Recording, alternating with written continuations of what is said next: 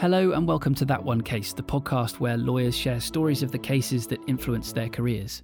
My guest today is Bridget Ferraro, CEO of iCopy. iCopy is a records retrieval and subpoena preparation service that works with law firms to do the heavy digging when it comes to finding the documents they need.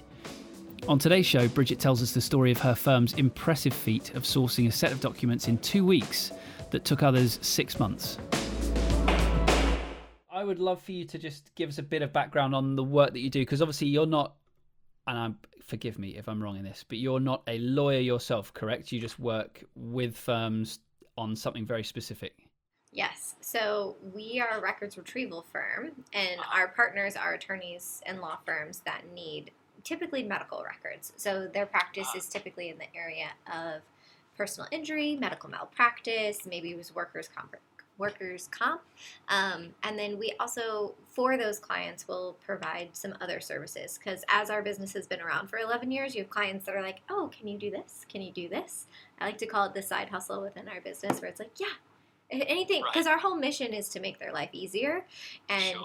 attorneys and paralegals oftentimes have things on their plate when you think about their billable hours that is a waste of their time, really. And so, how can we empower them to outsource the things um, that aren't worth their time and be able to maximize the time that they're able to spend on the things uh, that really uses their genius and the things that they, you know, got their degree or education to do? Awesome. So it's I, I, would love to just dive into this story that, that you you kind of highlighted here. So yeah, it sounds like you, you kind of did a job of uh, of getting hold of some records that took a really long time for someone else. So can you set the scene for us? When was this? What was the what was what was the case and, and kind of how did this all get started? Yeah, so this would have been early 2020, like pre-pandemic, and we were onboarding a brand new client. So in our line of business, we're not oftentimes talking to potential clients that don't already have someone that's providing this service for them. So from our perspective when we are, you know, trying to get new clients and having those conversations, it's oftentimes what are you currently experiencing? What are your pain points? And being able to communicate that we're solving for that. And so for this particular client, um, they were really struggling with like status updates. So even though they're putting in their orders, they have no idea what their provider has done for them to go get those records. And it had been six months since they had started trying to get records um, from Puerto Rico. And so it tends to be a little bit longer of a turnaround time when you're dealing with records that are out of country. Um, but six months is pretty insane. And they couldn't really tell us, hey, this is what's been done so that we could know how to use that information to try and get them for them. And um, we do due diligence differently than other people in our space because our clients give us basic information on where we need to go, but then we really go into the rabbit hole on like Google, calling, verifying information. An ounce of prevention is better than a pound of cure of finding out that it didn't get to the right person in the first place and you do it all over. And so we did that with this Puerto Rico case, did all of the calling on the front end before we sent anything and made sure we had the correct, um, you know, fax and email and um, had to mail out actual um, documents that, w- that were needed to get these records. And we got them within two weeks digitally when it previously took six months. So that is kind of our most recent crazy success story because oftentimes, um, depending upon what state you're operating in, there can also be a waiting period um, where you can't even really follow up until after it ages a certain amount of time. So that was a, a pretty exciting one for us to be like, oh, okay, like there is a method to our madness. It, it works. Definitely. So tell me, what do you think that uh, that that these these firms that that aren't maybe uh, yeah aren't able to kind of get these results as quickly. Like what is it that they're getting wrong or that they're like not doing right? Yeah we actually we do a couple webinars on this and give people the highlights of like he, you know if you want to do it as quickly as we can here's all the things you need to do. And so the first one is definitely that due diligence. Find out on the front end that what you're sending is going to get to the right person the first time. And then, depending upon the state that you're operating in, know what your waiver periods are on when you can start following up. Um, but you can confirm with a location that they received it. So you're not following up to be like, hey, give me a turnaround time. Where are you at with that? But to confirm that they received it. Because a lot of these locations, whether it's a big hospital system, if you wait to confirm that they received it until after the waiver period and they didn't receive it, they have their own internal processes and queues. So that means that you send it the second time and they receive it, and it's kind of like you're starting from ground zero and you've really lost that time. So making sure that you're confirming that they received it as soon as you're sending it is really important.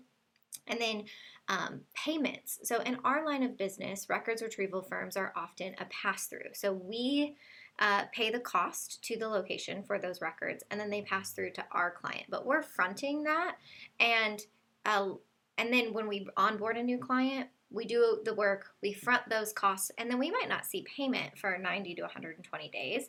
And so, just like any business, depending upon if that's uh, a piece of the pie for you, cash flow can be an issue. So, just making sure that you, when you're onboarding a new client or even just managing what you have, um, that you're you have a really good CFO or accountant that's making sure that um, you can be as timely as possible. So we have some pretty strict pieces where we can't control the US Postal Service. Once something goes in the mail, I have no control over how long that takes.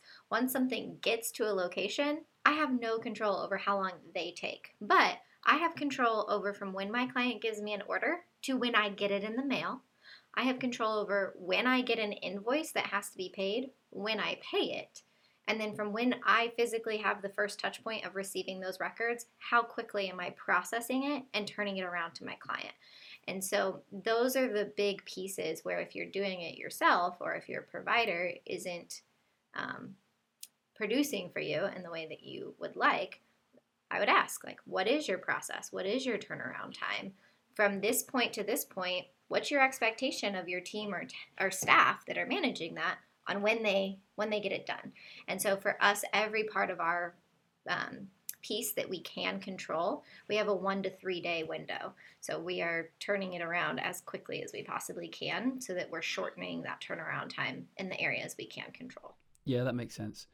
So i wonder like one of the things that comes up up quite often in our conversations um, with um, attorneys and lawyers is that uh, soft skills, the importance of soft skills, right, in in the work that they do. And so I wonder, is there sort of a way that you go about things that you're doing that kind of helps to expedite these things in a way that maybe other folks aren't seeing such success? Like, tell us about that side of things. That is very good question and very intuitive, Harry. Um, yes, they from a from a location standpoint, you could have a hospital system where we, depending on the client, they might go pretty regularly to that particular hospital for records on a whole slew of cases, right? And so we know that there is a um, not it's not really quantifiable value in building relationships with specific people within the facilities.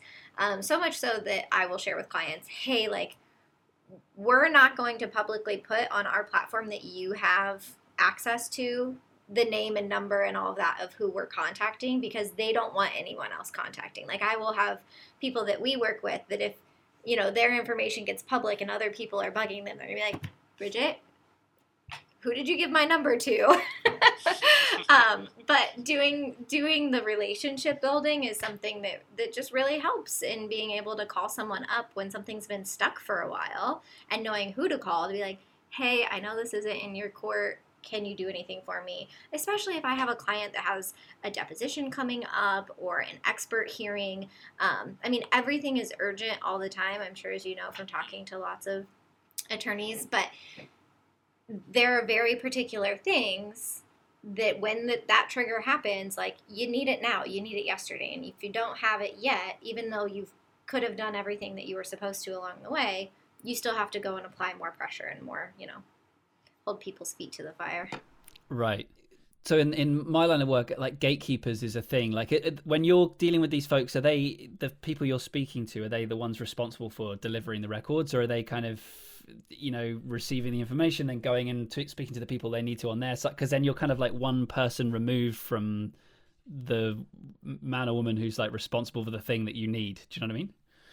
And that's a that's a difficult relationship to manage. It's like can you make them hurry up please? It's really hard it's very much like I, I, talk a lot about like product managers or case managers, right? Like you might not have direct reports in the sense of what we think about in the professional setting, but you're managing a ton of humans who don't directly report to you that you need them to do their stuff to move your stuff, right? And that is a whole other level of people management um, or even just like general work management. And so that is a piece where our case managers are are really phenomenal and do uh, do the work to build the relationships. And depending upon the size of the location we have the access to the direct person who's like yep cool. They can hang up the phone. They can go do it. They can process it and i can have something in an hour. Whereas in other ones there might be multiple layers um, Sure. And it can take a few days, but they still should do their best. You know, what's the phrase where it's like, honey, honey gets the work done, or sugar, you know, like be kind and nice and, and thoughtful and sweet, and people are going to want to do a lot more for you. A huge thank you to Bridget. It really seems that no matter what your role is within the legal industry, having the ability to manage relationships is crucial. If you want to find out more about Bridget and iCopy, you can find all the links in our show notes at thatonecase.com. And if you did enjoy today's episode, I really would appreciate you sharing it with one other person you think would also find it interesting. All the details on how to subscribe are over at thatonecase.com. Thanks for joining us, and we'll see you again next time as Ian Alexander tells us the story of that one case.